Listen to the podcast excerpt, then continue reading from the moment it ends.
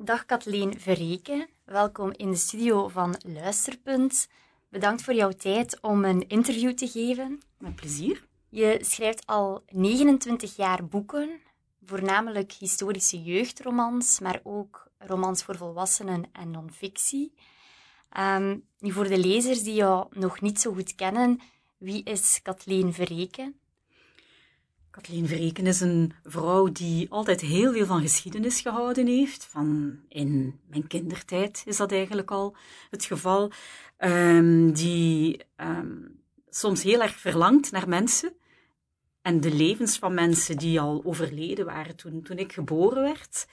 En ja, tegelijk ook iemand die al heel haar leven lang boeken schrijft. Um, voor die eerste gepubliceerde boeken, want als kind was ik al bezig met het schrijven van verhaaltjes, met eigen tekeningen bij. Um, alle dingen die ik niet kon beleven in mijn echte leven, daar maakte ik een verhaaltje van. En precies daardoor werd het soms nog echter, door die fantasie. Ik denk dat ik daardoor nooit gestopt ben met schrijven.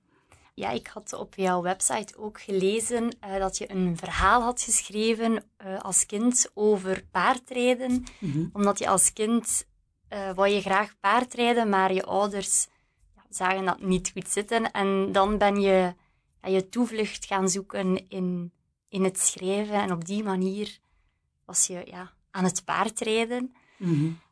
Ja, dat is zo. Ik had al ontdekt dat lezen, dat mij dat mentaal in een totaal andere wereld terechtbracht. Dat dat een soort parallelwereld was waarin alles mogelijk was. En het grote voordeel ontdekte ik van hè, zelfschrijven ten opzichte van lezen was dat ik ook nog eens baas kon zijn over die wereld. En aangezien ik niet mocht leren paardrijden van mijn ouders, op een hele saaie, koude winterdag in de kerstvakantie heb ik dan maar uh, ja, al dagdromend um, een blok tekenpapier genomen en begon te knippen en te plakken. En toen heb ik dat eerste boekje gemaakt. En ik voelde mij zo ongelooflijk warm en gelukkig toen dat af was, dat ja. ik dacht, echt paardrijden kan er vast nooit aan tippen. En in zekere zin is dat ook wel zo gebleken. Ja. Zo, dus het schrijven, ja, dat zit van, van kleins af in, ja. in je genen. Zeker. Um, je hebt een lerarenopleiding gevolgd mm -hmm. voor de vakken Nederlands en Engels. Daarna heb je tien jaar lang kantoorwerk gedaan, maar daar was je toch niet helemaal in je element. Nee, dat is zacht uitgedrukt, ja. Wanneer is dat kantelpunt er gekomen van uh, ik ga iets anders doen, ik ga schrijver worden? Ja, dat is um, een beetje de verveling die mij daartoe gebracht heeft. Het is niet dat ik tijd over had. Hè. Het is niet dat soort verveling, want ik was intussen getrouwd en ik had twee kleine kinderen, plus een fulltime job en mijn man ook. Dus we hadden onze handen vol. Maar echt voelen van, oh nee, is dit nu hetgeen dat ik ga doen tot aan mijn pensioen? Ik zit eigenlijk elke dag te verlangen naar de avond en naar het weekend en naar mijn vakanties. En om een duur verlang je naar je pensioen en voor je het weet lig je in de kist. En werk tegen je zin doen, we mogen dat niet onderschatten. Ik denk, um, het is een heel groot deel van je leven dat je doorbrengt op je werk. En, en ja, um, ik denk dat ik heel ongelukkig was geworden had ik daar gebleven. Um, en ik, ja, ik zat ontzettend veel te dagdromen op mijn werk ook. Hè. En, ja. en zo begon er weer ideeën te komen voor verhalen. Het feit dat er een kinderboekenwedstrijd werd georganiseerd, heeft daar ook aan geholpen. Hè. Ik dacht van, nou, ik ga dat eens proberen. En van het een komt het ander. En dan ook de journalistiek ingestapt. Ik kreeg heel veel opdrachten als freelancer. En alles bij elkaar was dat op de duur veel te veel om nog te combineren met die fulltime job. En heb ik toch de sprong naar zelfstandigheid kunnen wagen. Ja. Ik heb me dat niet beklaagd. Dus je bent freelance journalist en schrijver ja. um, als hoofdberoep. Dat lijkt mij heel leuk om, om te doen, om elke dag bezig te zijn met schrijven en verhalen verzinnen. Ja, ja. Um, je hebt deze ochtend een boek bij ons ingelezen. Uh, ik heb het boek hier ook bij mij, het grote heksenboek. Alles wat je wil weten over witte en zwarte magie, over heksen van overal en altijd. Mm -hmm. uh, kan je daar iets meer over vertellen, over dit boek? Ja. Het is een boek waarin ik um, een aantal aspecten belicht uh, over heksen en hekserij. Ehm, ik ben eigenlijk vertrokken van het, het clichébeeld dat we hebben van de heks. Hè? De sprookjesheks, uh, oud, lelijk, uh, piekhaar, vratten op de neus, zwarte puntmuts, met allee, op een bezem door de lucht vliegen. Een beetje verklaren, hè, waar komt dat beeld vandaan, hè, want dat is perfect verklaarbaar. Um, maar dan ook historisch bekeken, en wat, wat is hekserij, hè, heeft dat altijd bestaan? En dan ontkom je ook niet aan de verhalen over de heksenjacht en ja, wat er allemaal een rol in speelt, om dan te eindigen uh, bij de moderne hekserij en wat is spiritualiteit, wat is uh, esoterie, magie en uh, dat soort dingen. Het is wel een evenwichtsoefening natuurlijk, want het gaat vaak over niet evidente dingen. Hè. Men zegt dan vaak van, oh, is dat wel voor kinderen geschikt? Maar ik merk dat kinderen dat juist heel interessant vinden, ook als het gaat over ja, de, de folteringen die soms gebruikt werden om bekentenissen te ontlokken aan beschuldigden of aan de terechtstellingen. Maar door het ja, overzichtelijk te houden, in korte hoofdstukken, afgerond en zoveel mogelijk duiding te geven, hoop ik uiteraard dat het ook verteerbaar is voor de meer gevoelige zielen onder ons en onder de kinderen, waar dat ik mezelf eigenlijk ook toe reken, want ik, ik ben, ben zelf ook rap onder de indruk van, van, van gruwel. Ik snap het. Maar soms moet het, hè. Allee, ik, ik vind als je een verhaal eerlijk wil vertellen en, en wil laten begrijpen wat er aan de hand was, kan je daar soms niet onderuit. Ja, dat is waar. Ja. Nu, het is een informatief boek voor de jeugd, maar um, ja, ook als volwassene. Ik heb er zelf ook heel erg van genoten. Dat is fijn. Uh, omdat er toch heel wat zaken en verhalen in staan die ik zelf uh, nog niet kende of misverstanden, zoals mm -hmm. bijvoorbeeld de, ja, de heksenvervolgingen. De meeste mensen denken dat uh, die in de middeleeuwen zijn gebeurd. Mm -hmm. Maar eigenlijk was dat in een andere periode, in ja. de renaissance. Ja. Hij zou denken, ah, dat is toch de periode waarin dat we zoveel wijzer werden, zogenaamd, hè? en dat de wetenschappen begonnen te floreren en zo. Nee, um, ja, dat is een van de meest wijdverbreide misverstanden, die middeleeuwen. Maar ja. in de middeleeuwen werden heksen relatief ongemoeid gelaten. Ja. Dat is pas daarna gekomen. Nu, het boek is um, ook een heruitgave, als ik me niet vergis. Ja. Van, of een, een herwerking. Een herwerking ja. eerder. Ja, ja. Uh, het is grondig herwerkt geweest. Ik heb uh, in, um, was het in 2002, vermoed Ja, het is dus 20 jaar geleden, verscheen Kunnen Heksen Heksen. En dat was veel minder uitgebreid geïllustreerd, was ook veel meer doorlopende tekst, was ook een stuk uitgebreider. Ik heb het een beetje geactualiseerd. Hè? Ik heb het ook verwijzingen in naar dingen uit recente jaren. En ja, corona kon ik eigenlijk ook niet onderuit. Um, het is visueel een stuk aantrekkelijker gemaakt. En wat ik moet bekennen, en dat is eigenlijk iets heel bizar, dat is, ik denk dat wij in die twintig jaar veel gevoeliger geworden zijn.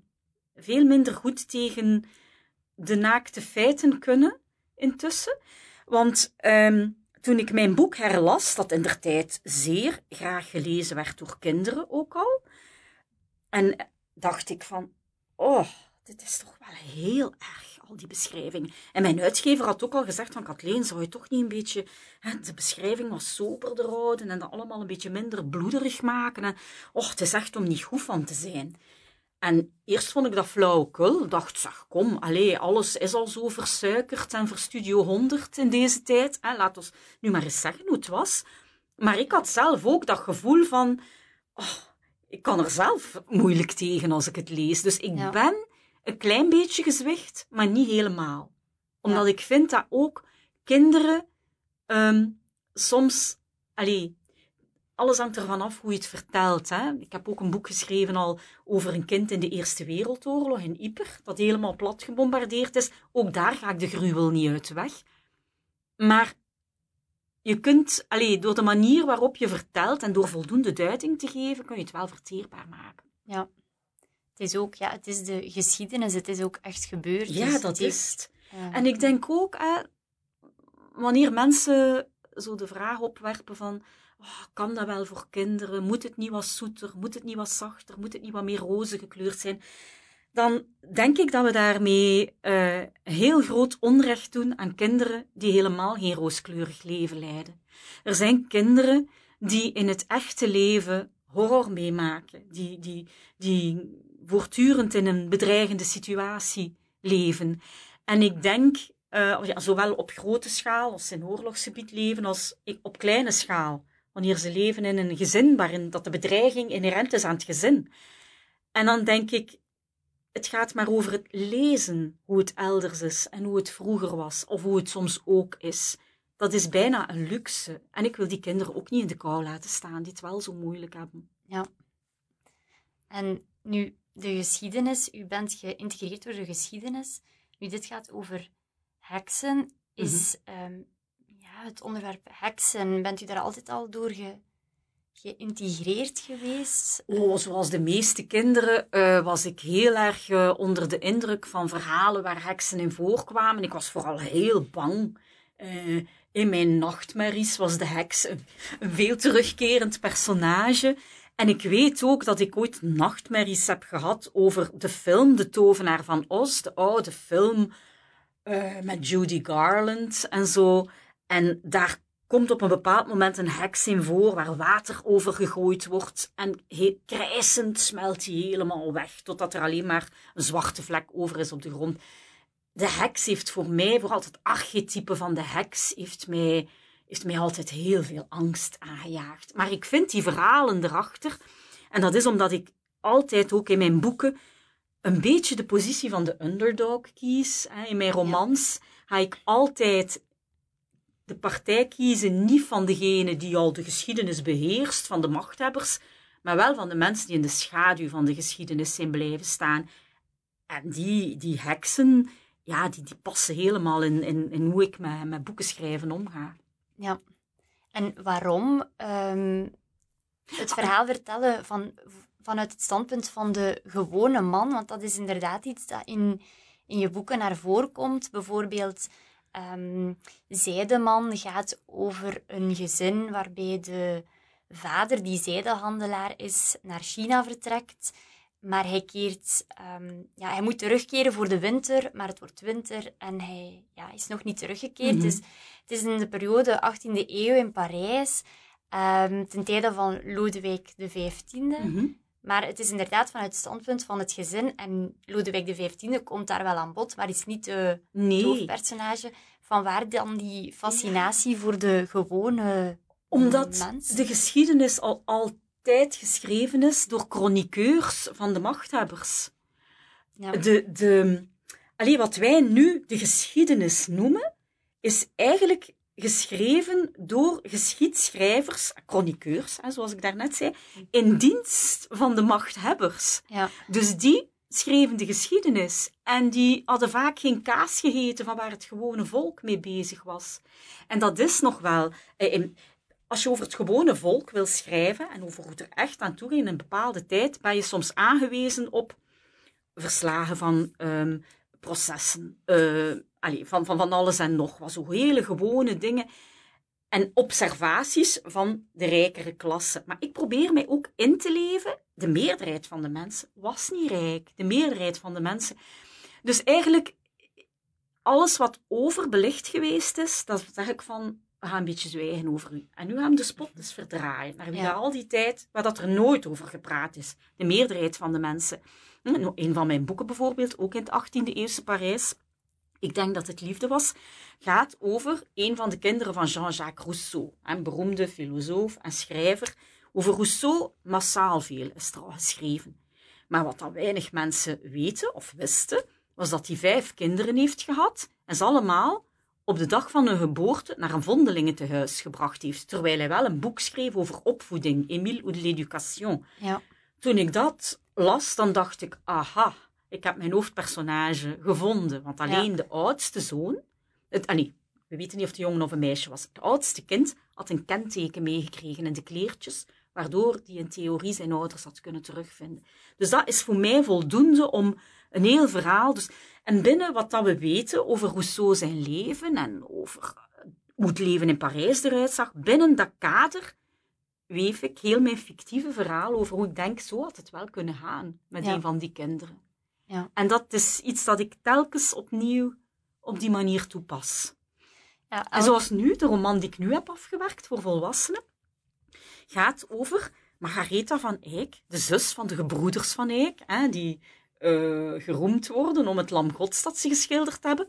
Maar die hadden wel een zus die ook schilderde. Aha. En dan dacht ik van, maar volgens mij heeft hij meegeschilderd aan het lam gods. Allee, ik zijn een aantal Ja. dingen waaruit dat ik dat concludeer. En zij is hoofdpersonage Ja, dat boek. dat vind ik wel... ah, ik kijk er naar uit, dat vind ik wel eh, interessant. Ja, ik, Ik kijk er ook naar zijn uit. Ik wist, eh, ja, u, u vertelt dat nu, ik wist dat eigenlijk niet, dat er een zus... Zie. ehm, Ja, ja, ja. Weinig mensen, denk ik, weten dat. En die Ja. denken, ah, Margaretha van Eyck, dat was de vrouw van Jan van Eyck. Ja, ook. Maar er was ook een zus die Margaretha heette. En waarvan we maar twee dingen weten. Dat ze schilderde, eh, omdat dat ooit op een grafsteen staat, eh, gestaan heeft, op een herdenkingssteen. En dat ze als maagd gestorven is. En dat was helemaal niet zielig in die tijd, want eh, voor een vrouw was dat maagd blijven, niet trouwen, hield dat dan in. Betekende dat, eh, ja, dat ze haar talenten kon ontwikkelen. Want als je onder de knoet bij een man zit en je krijgt één kind na het ander, hè, Ja. en, en waarvan dat er dan heel veel vroeg sterven, dan heb jij je hoofd en je lijf niet vrij om, om te schilderen. ja. En voor mannen was dat allemaal gemakkelijker. Maar voor een vrouw, die moest echt een zeer weloverwogen keuze maken. En vandaar Margaretha in de hoofdrol. Eer En- herstel. Voor de Ik ondergeschoven vrouwen uit de geschiedenis. En eh, wanneer eh, zou het boek verschijnen? Wel, dat is nog eventjes wachten. Eh, het is al maanden af en ik had gehoopt dat het in het voorjaar zou verschijnen. Maar door corona zijn er heel veel publicaties verschoven. Er zijn ook papiertekorten. Hè, de uitgevers, Ja. allee, bij de drukkerijen, het is daar soms een beetje mee in de knoop.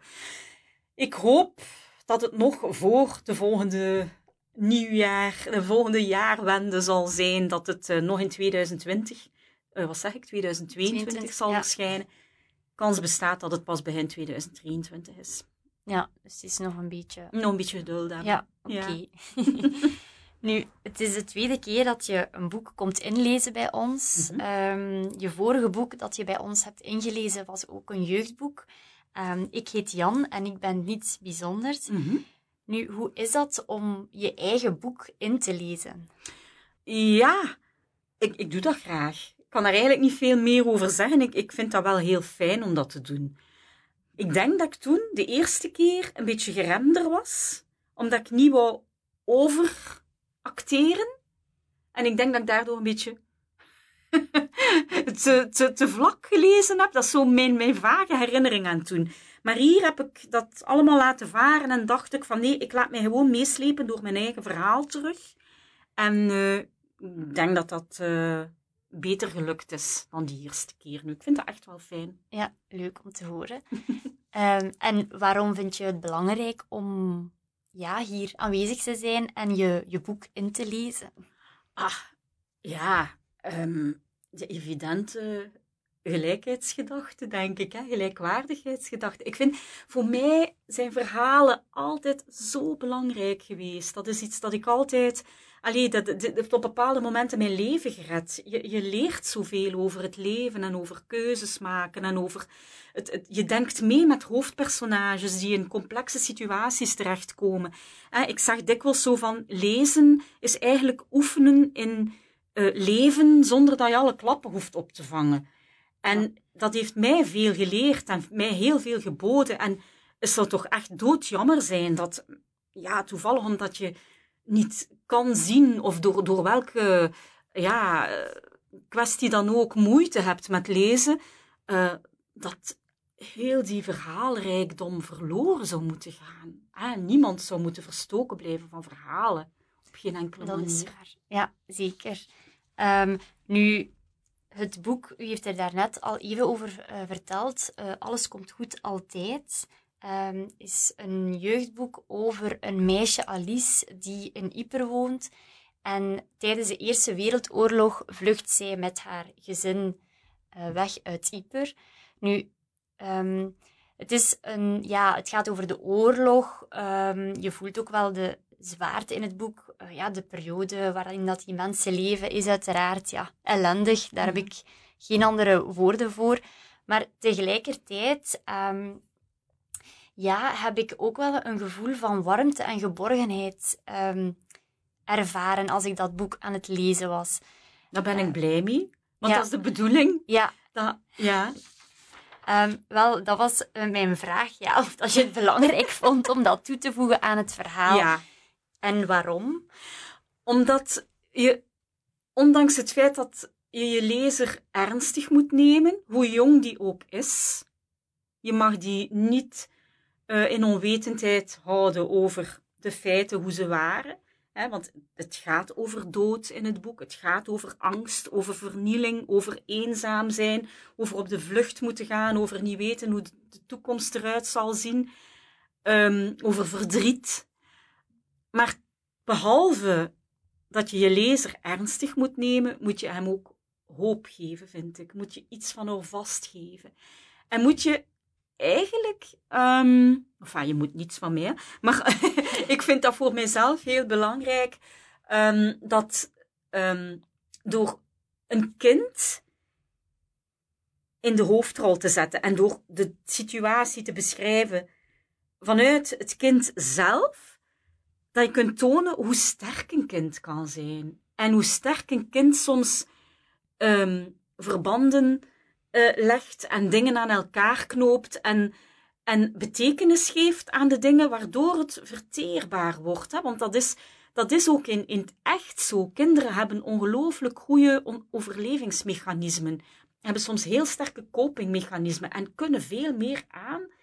In de westerse wereld, ik denk dat wij kinderen schromelijk onderschatten. Heel vaak. Hè? Er volledig mee eens dat je ze moet uh, koesteren en, en, en, en, en veilig moet, moet, moet houden.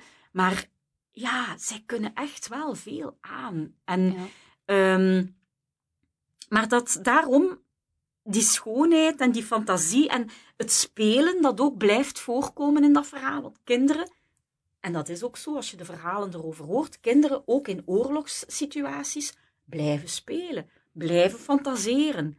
En dat is voor een stukje ook een redding. Wat hier in je hoofd zit, dat is zo'n grote wereld en je kunt die zo groot maken als je maar wil. En dat kan een houvast zijn in, in zeer moeilijke omstandigheden. En dat wou ik in dat boek doen. En ook in het nieuwe boek, het nieuwe kinderboek waar ik aan aan het werken ben, doe ik dat. Dat is een verhaal dat mij, aan, allee, dat mij verteld is door een, een vrouw die ik goed ken. Over haar kindertijd. Een verhaal eigenlijk over zware verwaarlozing en mishandeling. En waar ik op een bepaald moment tegen haar zei, ik zat kippenvel te krijgen en ik, ik, was bijna in tranen. En ik zei van, oh nee, maar dit kan ik toch gewoon niet in een kinderboek schrijven, het is te erg. En waarom niet? zei ze. Zijn kinderen die het moeten meemaken. Ja. Maar zegt ze, mijn redding was de schoonheid. Vluchten in een fantasiewereld en alles wat mooi was, mij daar allemaal mee omringen. En dat is een zeer sterk iemand geworden. En dan zag ik het van, dat moet ik doen. Focussen op schoonheid, op fantasie en tonen dat dat kind eigenlijk sterker is dan de volwassenen die de beerput bevolken waar dat zij moest opgroeien. Ja. Dus een beetje hetzelfde principe. En uh, ja, vond je het moeilijk om, om een boek te schrijven over oorlog? Of u bent nu bezig aan, aan het nieuwe boek, mm -hmm. um, ja, met ook uh, verwaarlozing als thema. Dus dat zijn wel echt heftige thema's. Ja. Vind je dat dan moeilijk om, om daaraan te werken? Omdat je... Maar, het vraagt inleving, hè? maar dat is natuurlijk mijn job. Ja. Ik, allee, ik, als schrijver ja. doe je nooit iets anders dan in de huid kruipen van mensen, van andere mensen, die soms heel anders zijn dan je zelf bent, of die in ieder geval heel andere dingen meemaken dan je zelf meemaakt. En, ja, schrijven is eigenlijk een voortdurende oefening in empathie. Hè? Ja. Dat is hetgeen wat ik heel graag, ja, wat ik heel graag doe. Ik probeer ook, en, en daardoor, ja. Ik denk dat ik in de loop van de jaren ook in het echte leven een stuk milder geworden ben. Omdat ik um, niet snel meer ga oordelen over mensen. De beslissingen die ze nemen in bepaalde situaties. Omdat ik door, door zo vaak die inleefoefening te doen, en dat heb je ook wanneer je veel leest overigens, toch vaker denk van ja, iedereen heeft zo zijn redenen om te doen wat hij doet. En ja. het, het is daarom niet altijd goed te keuren, maar de verhalen, allee, het verhaal achter die persoon, ja, waarom iedereen heeft zijn geschiedenis. Ja, ja, dat is waar. ja, Ja. precies. Nu, ehm, het boek Alles komt goed altijd. Ik zeg nu een jeugdboek, maar ja, ik moet zeggen, ik vond dat echt een heel mooi boek om te lezen als volwassene. Dank u. Ehm, ja, ik heb daar echt van genoten. Ehm, en ik vroeg mij af, wat vind je zelf zo van die term jeugdliteratuur? Dat is een oud pijnpunt, hè, onder eh, jeugdschrijvers dan. Goh, ik moet zeggen, het maakt niet uit of het jeugdliteratuur is of literatuur voor volwassenen. Voor mij is alleen, allee, een boek is literatuur of is geen literatuur. Ik, eh, allee, en, en een goed kinder- en jeugdboek is voor mij gewoon een goed boek. En dat maakt niet uit of, allee, ja, dat- hoe oud je bent. En, Ja. en dat doet mij dan plezier als ik hoor van jou ja, en van, van vrij veel mensen dat ze dat boek zo heel graag gelezen hebben, dat dat voor hun echt niet aanvoelt als een kinderboek, of dat het er niet toe doet dat het een kinderboek is. Dat is literatuur. Ja, dat is waar. Daar Ja. ben ik eh, volledig mee akkoord. De titel, Alles komt goed altijd. Nu, die zin, Alles komt goed, heb ik ook wel eh, gelezen ehm, in jouw andere boeken. Is dat een, een levensmotto van jou? Ah, is dat waar? Staat dat ook in mijn andere boeken? Alles komt goed? Ja, ik heb het een paar keer ehm, in jouw roman voor volwassenen, Haar. ehm, ah. Maar ook... Ja, het zal zijn dat ik het een beetje meen, zeker. Ja, ik vroeg het mij af of, of dat, dat iets is waar dat je zelf veel ach, ja, kracht uithaalt uit die zin. Ik, ik denk dat je die zin misschien moet zien als een soort, eh, ja, zou het een soort mantra kunnen noemen. Ehm, als je iets vaak, het is iets dat ik tegen mijzelf soms zeg, tegen mijn spiegelbeeld. In periodes, ah, iedereen maakt periodes mee in het leven die moeilijker zijn. En in een periode dat bij mij echt heel moeilijk was in mijn leven, zei ik zo echt vaak tegen mijzelf van, kom aan Kathleen, alles komt goed. Alles komt altijd goed. Natuurlijk weet ik wel dat dat niet 100% letterlijk te nemen is. Hè? Want allee, je voegt, ik voeg er dan in het boek ook nog eens aan toe van, ja, alleen is het niet altijd zoals je op voorhand gehoopt dat dat het zou zijn. Maar op een of andere manier, ja, komt het misschien wel goed. Je leert ook met kwetsuren en met verliezen eh, leven. Hè? Je, ook mensen die, die, die een zeer eh, traumatisch iets meemaken, of die de, de, de dood of de, de, het gescheiden geraken van geliefden meemaken, kunnen daarna weer heel gelukkig verder leven soms. Hè? Ja. Dus ehm, het is meer een mantra, hou vast. Ja. Zo een bezwerend iets. Een historisch boek schrijven, ja, is- hoe begin je daar eigenlijk aan? En is het niet moeilijk om, om de balans te bewaren tussen wat is er echt gebeurd en wat is fictie? Maar dat maakt niet uit, hè. Als je een historische roman schrijft, ehm, ben jij zelf... Allee, ben je zelf als schrijver vrijer dan als je zegt, ik schrijf nu eens een non-fictieboek Ja. over geschiedenis.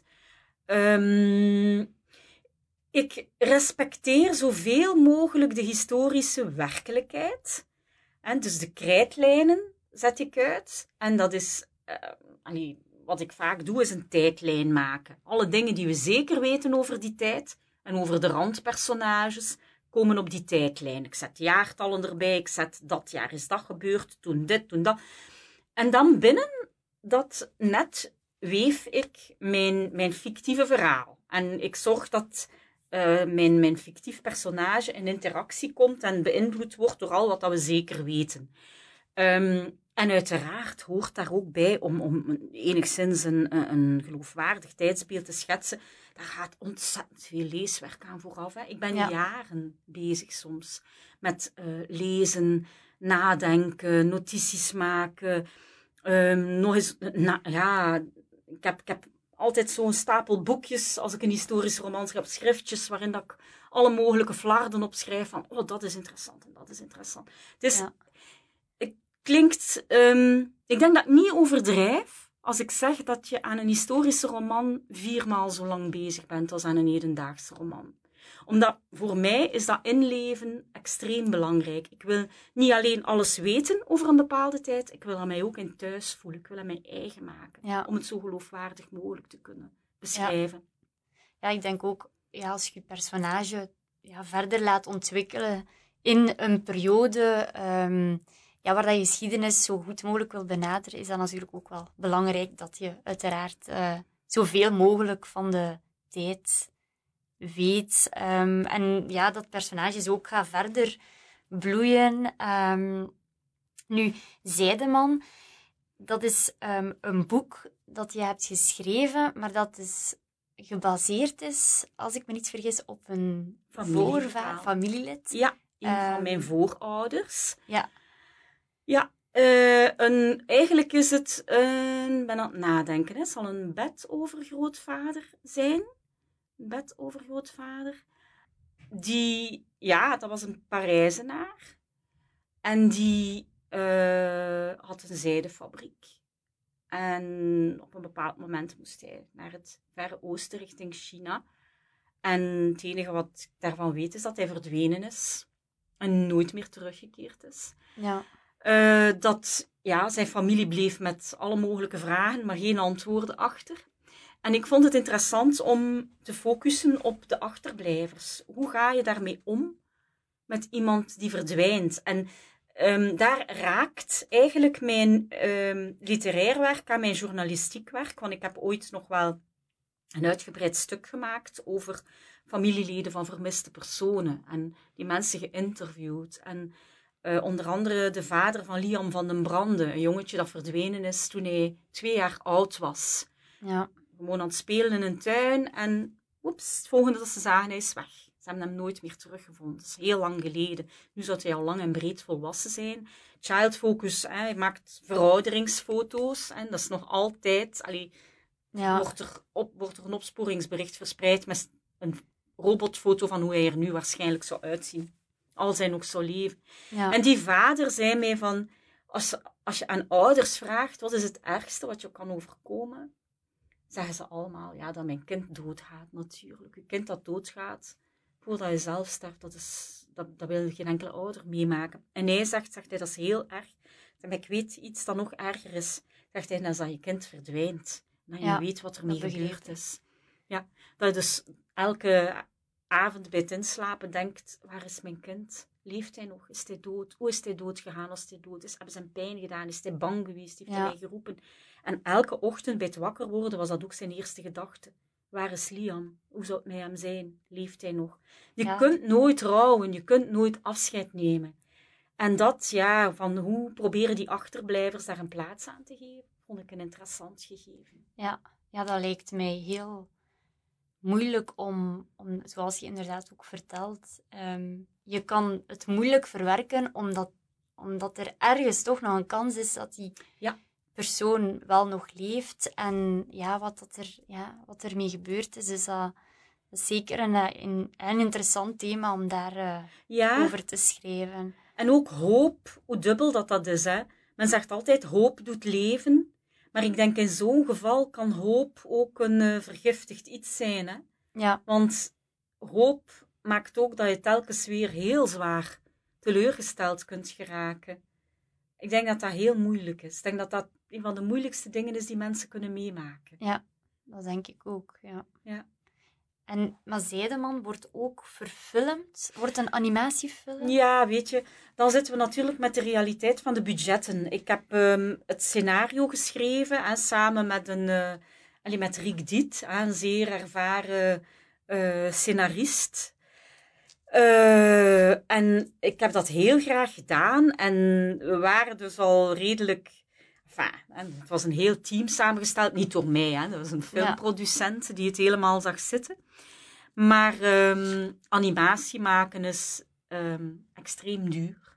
En tot nu toe is de producent er niet in geslaagd om het volledige budget bijeen te krijgen dat nodig is om de film te maken. En op dit moment staat het allemaal on hold. Dus ik hoop dat het um, ooit nog zal lukken. Maar ik probeer er voorlopig niet meer bij stil te staan. Ja, oké. Hopelijk uh, ja. in de toekomst toch nog... Uh... Wie weet, ja. wie weet. Ja.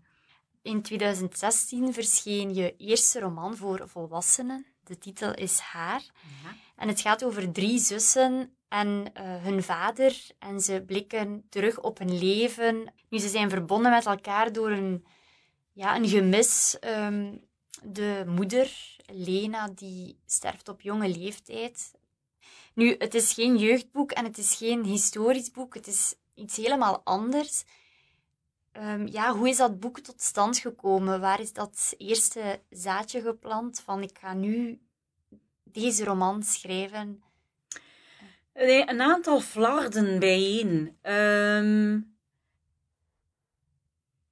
een stukje zussen, een zussenband vind ik iets heel interessant om te bestuderen. Ik heb zelf drie jongere zussen. En het is uh, heel interessant om na te gaan hoe iedereen een rol heeft in het gezin.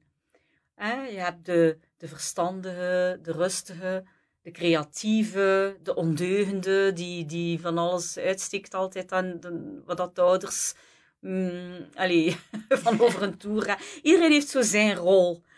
Um, en ik vind, ja, dat is, dat is iets heel intrigerend. Um, ook ideeën, losse flarden rond geheugen. En rond hoe, de, hoe het geheugen werkt en hoe herinneringen, hoe mensen met herinneringen omgaan. Dat is een heel onbewust proces. Soms kun je, uh, en dat heb ik al ondervonden als ik met mijn zussen praat ook, exact hetzelfde meegemaakt hebben en daar volslagen andere herinneringen aan hebben. Tegen een van mijn zussen heb ik zelfs eens gezegd van, maar dat is precies alsof je in een ander gezin opgegroeid bent dan ik. Dat herinner ik mij helemaal niet meer zo. Maar zij heeft daarom geen ongelijk. Ik heb daarom geen gelijk. Dat is gewoon, dat is heel bedrieglijk, het menselijke geheugen. Wat kwam daar nog, uh, allee, speelde daar nog een rol in? Hoe, ja, het sterven ook, afscheid nemen van het leven. Um, hoe, hoe moet dat zijn? En intussen uh, heeft mijn vader, kort daarna is mijn vader zelf in een rusthuis opgenomen. En, en is intussen ook overleden.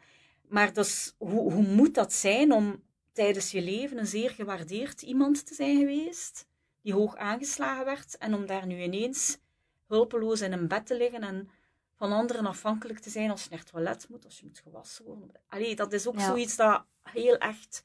Dat is een gedachte die mij soms heel erg beklemt. En dat wou ik ook... Ik wou ook in dat hoofd van die oude man kruipen, die alleen eigenlijk nog van zijn herinneringen leeft. Ja. Um, en dan ook ja, met het uitgeen waar dan we het nu niet over gaan hebben, wat er blijkt gebeurd te zijn op die vakantie in Spanje. In Spanje, waar ze elk jaar naar terugkeren. Ja, dat mij iets zegt over het, uh, hoe bedrieglijk mensen kunnen zijn. Um, of hoe, hoe, hoe duistere kantjes mensen kunnen verrassen. Um, hoe iemand die een vrolijke, joviale kerel is en met zeer goede vrienden al tientallen jaren lang, dan toch een heel duister kantje blijkt te hebben. Ik heb het in, in mijn omgeving ook nog gezien dat mensen zeggen: Wat? Die? Dat? Ja. In shock tot en met. En ja, hoe, hoe tegenstrijdig een mens soms kan zijn. Maar zo allemaal een hoop dingen die ik samengevoegd heb en dat ik dacht van. En dan ook ja, de herinneringen, uh, die, die rit naar Spanje, uh, in het begin, dat is echt ja, de rit die ik mij uit mijn kindertijd herinner. In de jaren zeventig, je zit daar veel te dicht opeengepropt in die auto, op die achterbank, met billen die, die kletsnat zijn van het zweet, te schuiven, te dicht tegen de andere, ruzie, om een duur van schuif ik op. dat zo, ja, en dan, ja, dan in Spanje, wat dan, hè? een beetje, allee, daar zit heel veel van, de, van mijn jeugd ook in, van dat stukje. En um, u vertelt over het, um, ja, de herinneringen, dat dat bij elke persoon um, verschilt. Ja. Is, uh, heeft u daarom gekozen om, om het boek te schrijven vanuit vier verschillende perspectieven? Want dus het boek bestaat uit, ja, het wordt verteld van het standpunt van de vader, die dan ook later in het rusthuis zit, maar ook de zussen vertellen elk hun verhaal. Ja. Is dat daarom dat je die keuze hebt gemaakt van ik ga het boek schrijven met vier perspectieven. Ja, omdat iedereen heeft zijn eigen verhaal ook. Zo gaat het ook in het echte leven. Je herinnert, wat voor de ene super belangrijk was, is dat voor de andere misschien niet.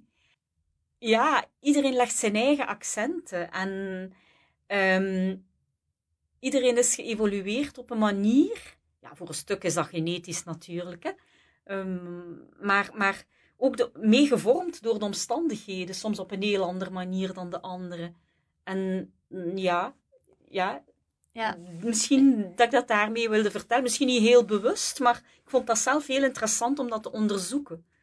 En hoe ga je te werk om, om zo'n verhaal te schrijven? Want ik kan me wel inbeelden dat vier perspectieven, dat is toch geen gemakkelijke ja. oefening? Mm, durf het bijna niet zeggen, maar ik vond dat dat redelijk meeviel.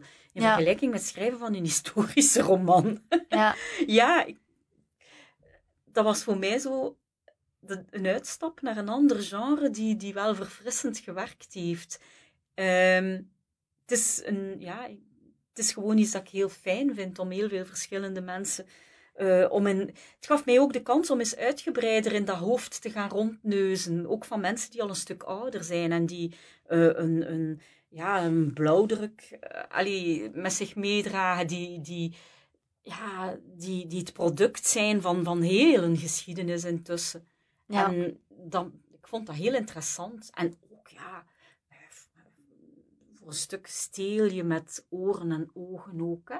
Ja. Uh, gesprekken die ik in de loop van mijn leven gevoerd heb met uh, vriendinnen of vrienden of vage kennissen soms, waar soms verhalen blijven hangen zijn, dat ik denk van, zonder dat de, allee, die mensen zichzelf gaan herkennen ook, maar dat elementen kan uitgebruiken en hercombineren. En, en ja. dat, is, dat is eigenlijk schrijven. Dan, je moet heel erg je ogen en open. En, en wat zegt puzzel... ogen en ogen open ja. En de verschillende puzzelstukjes samen ja, tot ja, ja. een verhaal. Ja. En nu, de zussen zijn heel verschillend. Um, dus je hebt de jongste zus Hanna, die is heel erg op zoek naar zichzelf. Mhm. De middelste zus Catherine, um, zij is erg creatief en kunstzinnig. En dan heb je ook nog de oudste zus Suzanne. Zij is ja, heel rationeel en in vergelijking met de andere twee zussen ook harder van karakter. Mhm. Ehm, is er een zus in je roman waarin je jezelf het meest herkent? Hmm. En waarom? Moet ik eens goed nadenken. Zeker niet in Hanna, de jongste. Zeker niet. Alhoewel, jawel, nee, er zit ook een stuk in, maar ik ga, het nu niet specificeren, maar dat dat heel erg uit mijn leven gegrepen is, totaal. Um, maar ik denk dat elk van de drie zussen elementen heeft. Die. Suzanne is de oudste, ik ben de oudste. En ja. zo het typische uh, Suzanne die zich uh, uh, onthuis voelt in Spanje en die dan vlucht in het lezen van romannetjes en haar observaties als kind, daar zit veel van mij in. Um, maar Catherine dan, ja, de, de, de manier waarop zij met bepaalde thema's omgaat en, en uh, de liefde voor kunst en zo, daar zit ook veel van mij ja. in. Um, ja, uh, en Hanna, ja, daar zitten fragmenten in waarvan ik zeg dat is nu echt iets hè, waar dan mensen zullen van zeggen: ja, maar ja, maar ik weet wel waarover je het hebt. Ja, uh, ja dat, uh, het, is, een mengeling. Het is, het is nooit iemand helemaal gemodelleerd naar, naar mezelf of letterlijk naar mensen die ik ken. Ja. En ik denk dat mijn zussen ook in elk van die personages iets van zichzelf herkend hebben. Ja, het is niet dat ze zeiden van, dat, dat is een kopie van, uh, nee. van mij. En dat heb ik bewust ook niet gedaan, want allee, um, ik weet dat er schrijvers zijn die ervoor kiezen om dat wel te doen. Om echt, uh, um, ja, echte mensen een beetje te fileren en, en helemaal te tonen in een grote en kleine kanten. Maar ik, um, je moet soms een beetje genadeloos zijn als schrijver, maar ik mijn, mijn persoonlijke contacten en mijn familie en mijn goede vrienden zijn mij toch iets te dierbaar om ze echt te kijken te ja, ja, ja, dat begrijp ik.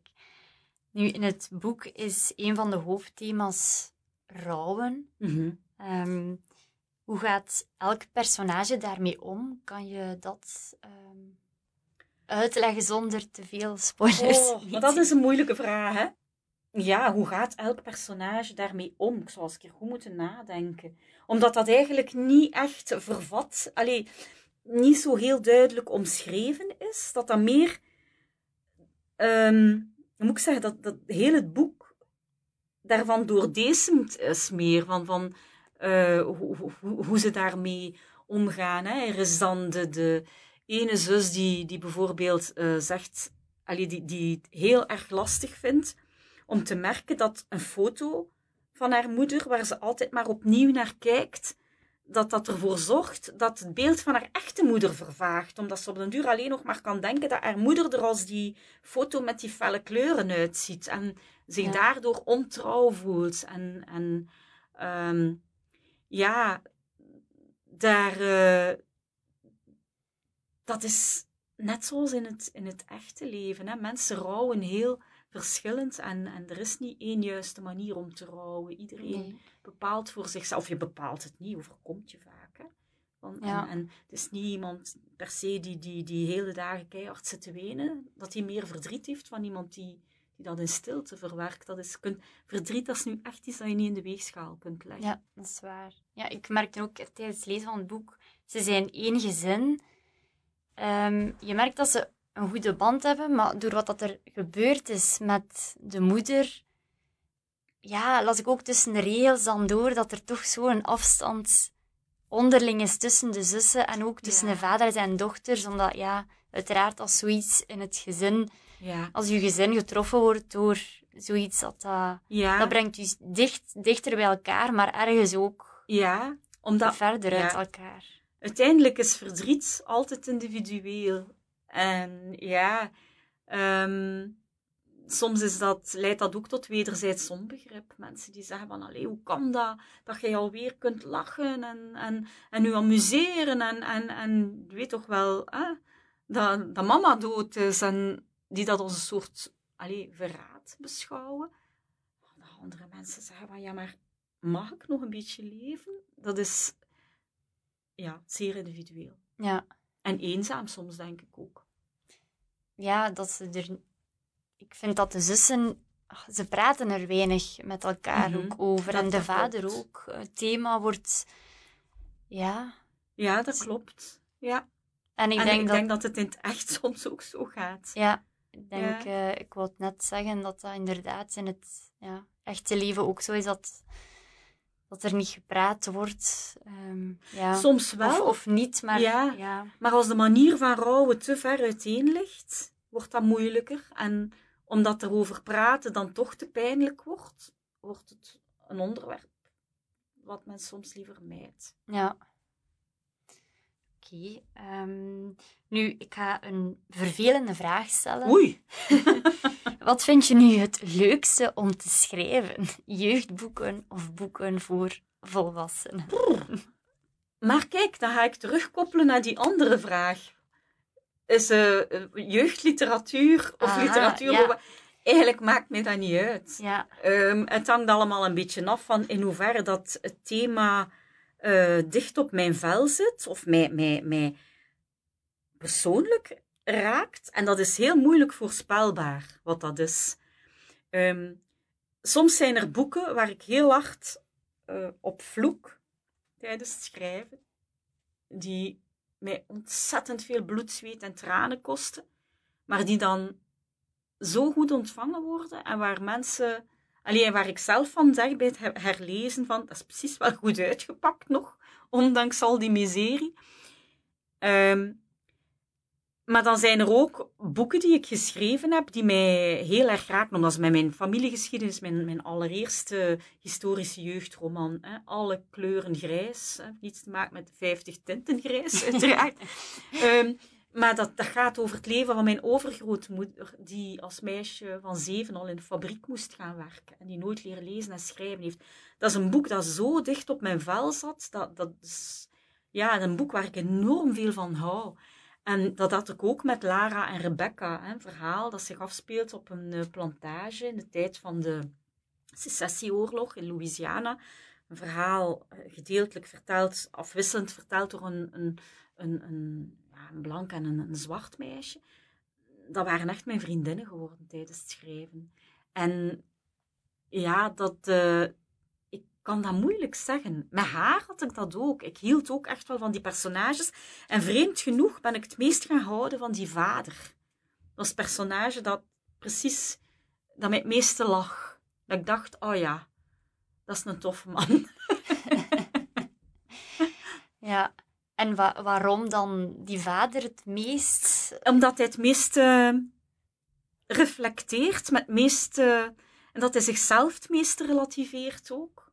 Dat hij ook kan lachen om zichzelf. Ook zijn worsteling, die heel menselijk is, van... Um, moet ik het geheim opbiechten of niet? Waar ik al zo lang door gekweld word. Um, ja, ik vind dat hij heel menselijk geworden is in, in, in al zijn grootheid en al zijn kleinheid ook. Ja. En daar hou ik van, ja. Oké. Nu, um, je schrijft zelf uh, voornamelijk uh, meestal uh, een, geschied, een geschiedkundig thema, uh, niet altijd, maar welke boeken lees je zelf graag? Zijn dat dan boeken in dezelfde trant? Of, Niet noodzakelijk. Um, het, doordat ik zelf historische fictie schrijf, ben ik wel um, een, uh, een lastige tante als het gaat over historische fictie. Dus het belangrijkste voor mij is dat een boek um, ontzettend goed geschreven is. Ik, uh, ik wil niet struikelen over dingen, uh, over hele stroeve zinnen of ongeloofwaardige personages of idiote plotwendingen en zo. En soms mag het zelfs gaan over dingen die zeer onwaarschijnlijk lijken, die niet echt kunnen gebeuren. Maar ik vind eh, een schrijver die erin slaagt om zelfs onwaarschijnlijke dingen aan, aan je te verkopen, omdat het verhaal zo goed ineen zit, um, dat volstaat voor mij. Ja. Um, en ik moet daarbij ook zeggen, historische fictie. Um, er bestaat ontzettend goede historische fictie. Hè? Maar soms, en dan merk ik ook als ik naar historische fictie kijk, in, in film- of serievorm, ik erger mij zo vaak aan de bombast en aan de clichés en aan de uh, misverstanden en de. Alleen, niet alle mensen in de middeleeuwen, om maar een voorbeeld te uh, noemen, hè, spraken in termen van: O gij heer en dit en O gij edele jonkvrouw zo van die onnozelheden, daar, daar kan ik geweldig over struikelen. Ja. Dus ik ben een, een, een moeilijke. dat is oké. um, en wat is jouw favoriete boek? Oei, moet ik er nu één kiezen? Oh, dat is niet mogelijk. Dat is echt niet mogelijk. Um, wat ik, oh nee, daarom is het niet mijn favoriete boek. Maar um, een boek dat ik om de zoveel jaar herlees is Jane Eyre van uh, Charlotte Bronte. Ik heb dat voor het eerst gelezen toen ik 13, 14 jaar was. En ik was daar enorm van onder de indruk. En dat is een boek dat ik zo om de 10, 15 jaar nog eens opnieuw lees. En waar dat weer andere dingen mij in opvallen. Waar dat, um, uh, toen ik zo piepjong was, was dat dan vooral de dood van haar beste vriendin, die ik heel aangrijpend vond. En daarna uh, toen ik wat ouder was, bij de volgende lezing, haar fascinatie voor die duistere Mr. Rochester. En ik heb dat ooit nog eens verteld in een radio-interview zelfs, dat uh, Mr. Rochester uh, een beetje verantwoordelijk is zelfs voor de fascinatie die ik zelf zo voor duistere, moeilijke, getormenteerde mannen had. Ik ben daar helemaal van genezen intussen ook. ja. En dan zo verder en verder. Allee, ik bedoel, in elke levensfase ontdek ik weer iets nieuws in dat boek. Is zo mijn eeuwige coming of age roman. Ja. Of dat daarom mijn grote lievelingsboek is, weet ik niet. Ze zijn er nog die ik heel graag gelezen heb. Was Laten wij aanbidden van Anne-Marie MacDonald en The Quinkings van Charles Palliser en een aantal boeken van Philippe Claudel die ik ook ontzettend mooi vind. Um, er is ja, er is, ja, er is ook zoveel. Uh, ja, wel. Dus dat, ik kan niet één boek uitkiezen. Het is ja. heel moeilijk. Nu, en welk boek ben je momenteel aan het lezen? Een boek van uh, Guido van... Ik ben eigenlijk een paar boeken tegelijk aan het lezen, wat eigenlijk niet zo'n goed idee is. uh, ja, is er is er één van Guido van Heulendonk, De Afrekening. dat op mijn tafel ligt en waar ik al een stuk uit gelezen heb. En ik vind dat een van onze onterecht minder bekende auteurs. Een geweldig boek. Kan hele ernstige dingen aanpakken op een manier met ontzettend veel humor ook en zelfrelativering. Ik vind dat echt een groot schrijver. Die zou best wat meer aandacht um, mogen krijgen. En uh, dan ook nog van uh, Rebecca Solnit, uh, Wanderlust. Wanderlust, moet ik zeggen. Ja. Dat is non-fictie, maar ik vind Rebecca Solnit zo een fantastische essayiste. lees ik ook heel, heel, heel graag. Um, en het zijn er nog hoor, wat ik een stuk en dat ik denk van nee, maar ik moet een beetje afbaken. Ik moet nu eerst eens gewoon een boek uitlezen. In elk boek beginnen. ja, ja, ja, dat mag niet, dat mag niet. Goed. Heel erg bedankt voor dit fijne gesprek. Graag gedaan. Onze lezers en ikzelf uh, kijken heel erg uit naar uh, je roman. Dus uh, eh, 2023 hopelijk iets sneller. Ja. En het jeugdboek, ik weet niet of u daar al een, een, een titel, een datum kan... Nee, dat, dat, dat kan ik echt niet zeggen. Um, ik ben er nog volop aan aan het schrijven en ik weet dat ik neiging heb om mijn inschatting te optimistisch te maken. Dus ik ga daar voor een keer geen uitspraken over doen. ik ga er mij toch niet aan houden. Dus uh, het komt zoals het komt. Ja, oké, we kijken er naar uit. Dank u wel. Dank u wel. Graag gedaan.